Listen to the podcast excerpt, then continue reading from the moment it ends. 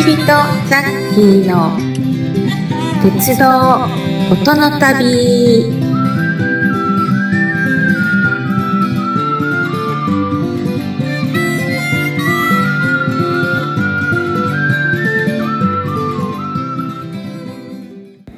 おはようございます。こちびとザッキー鉄道の音音の旅。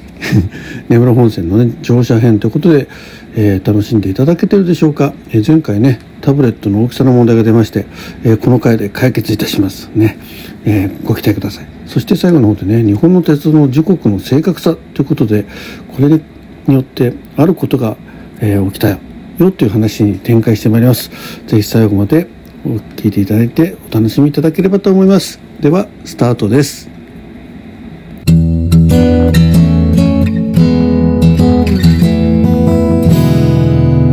start the journey of railways and sounds." でも大きいよ。大きい。大きいよ。あのさっきあの紹介したやつあるじゃない。えっとタブレット交換のやつ。あの一番さ上の写真見てみ見てもらうと分かるけど普通の頭の頭が3つぐらい入りそうな大きさに見えない。こ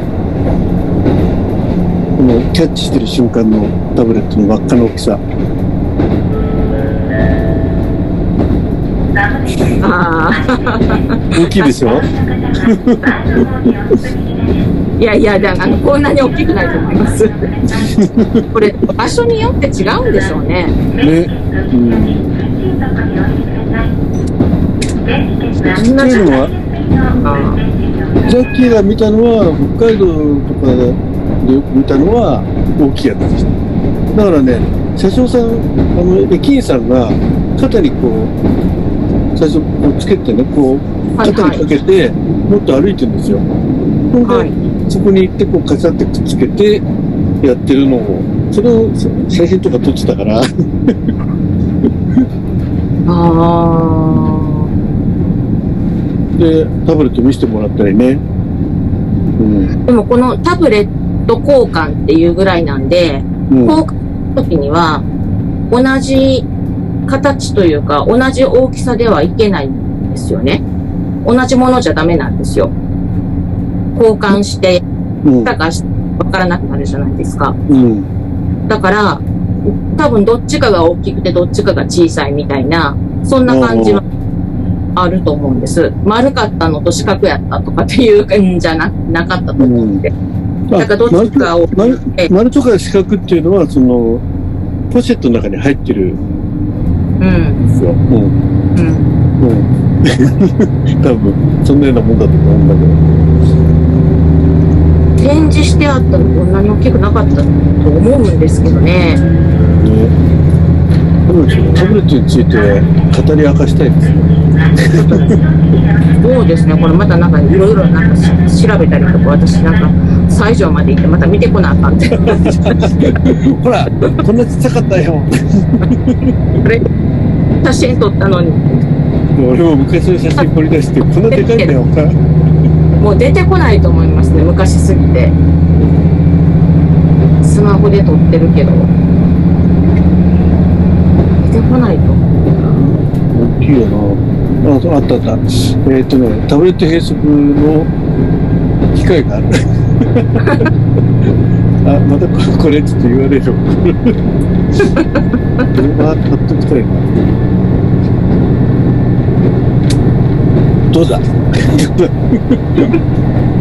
ゆり高原鉄道だ。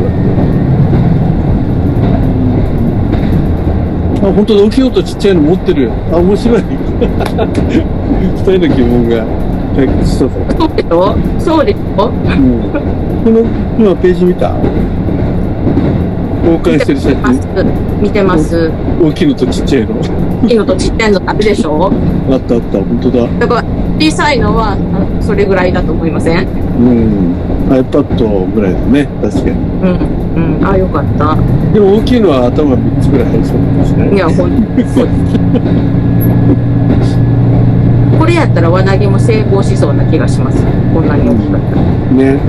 小さいボートしてるから、俺は入れるの難しいぞって思ってました。うんだから多分ね北海道は特急とか急行が抜いていく時用に大きいタイプうん。で手渡しでやるのはこういうのがあるのかもしれない俺手渡しの見たことないからね。しかもその通過するときにそのこのあの螺旋に入れる瞬間がかっこいいとかその持ち去るときにパタンとねそのつけた機械がパタンと落ちるのがかっこいいとかね。そのうん。でそれ見て、うん。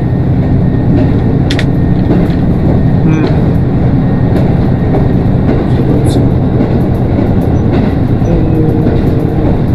でも根室線でタブレット区間でやったけどちょっと出てこないんだけどでも絶対どっかであるんだよね。あと思ったのは今駅に駅員がいない駅が多いからうん。だからタブレット区間っていうのはすごく長くなるのかな。と思うああ、そうかもしれないですね。ね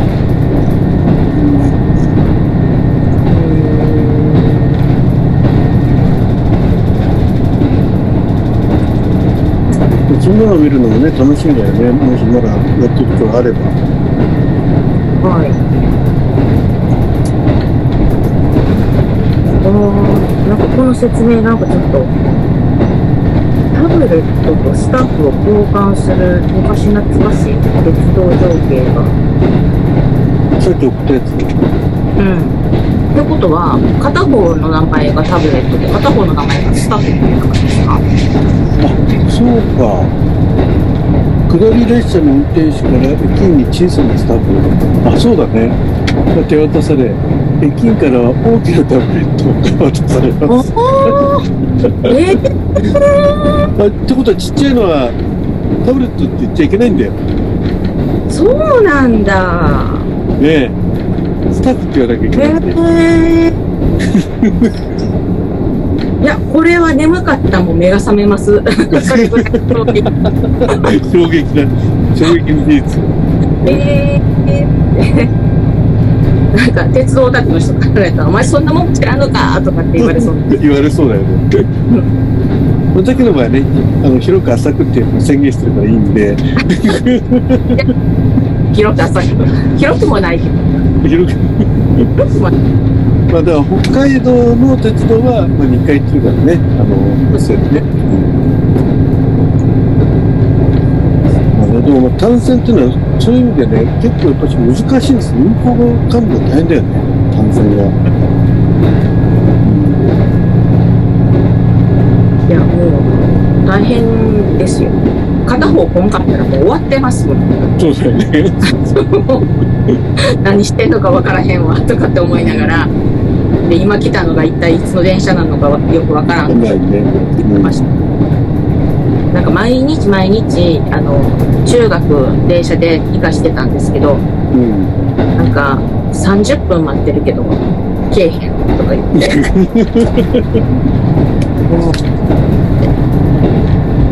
はあで、その丸亀から乗って、多度津、多度津行きっていうので止まっちゃうんです。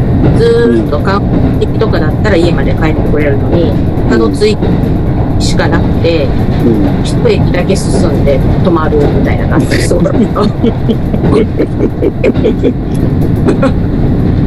で、そっから次が来ないみたいな。うん また次で、あの、折り返しのやつが、あの、来るような予定だったりとかすると、またもう全然来やがらへんみたいな感じで。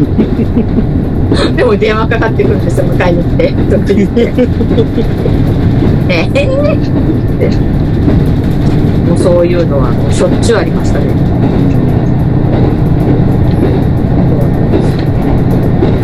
なんか気が長くななりますよね。そうだね、あの、もう、でもまあ、それでも日本の場合、そのローカルでもさ、ちょっと軽く使うと気持ちには自分通り来るじゃん。うん。だからまだいいけど、海外なんかね、うん。ね、何か、何かを読んだときにうん書いてあの、最初の、えっ、と、新橋横浜間にうん。鉄道に、うん、それまでな全く何にもなかったのに、うん、鉄道というものが来てみんながまあそれを乗ろうとしてでまたそれが最初から時間を決めてたら本当に時間通り最初からきちんと走ったらしいんですよ。うん。でそこで初めて日本人に時間という概念ができたっていう。おおすごい。あそうなの？とかってそれ読んで。本当ちょっと昔あれかね会社が始まる時刻は決まってなかったんだその 時は、えー、と明治何年とかですよね。うん。だからそんなにそうだね。まだあのなんかそれを見た時にまた着物の人とかもいっぱいいたんですよね男の人。だからあ帽子れかかって着物着てるとかいう感じの。宇野国に始まってみたいな一人の国に終わるとかそんな感じかね。もう。だから会社勤めをしてる人が果たして一体どれくらいの割合だったかっていうのをみんな、ね、農業とかうん江戸時代の続きでそのままだったんじゃないのかなと。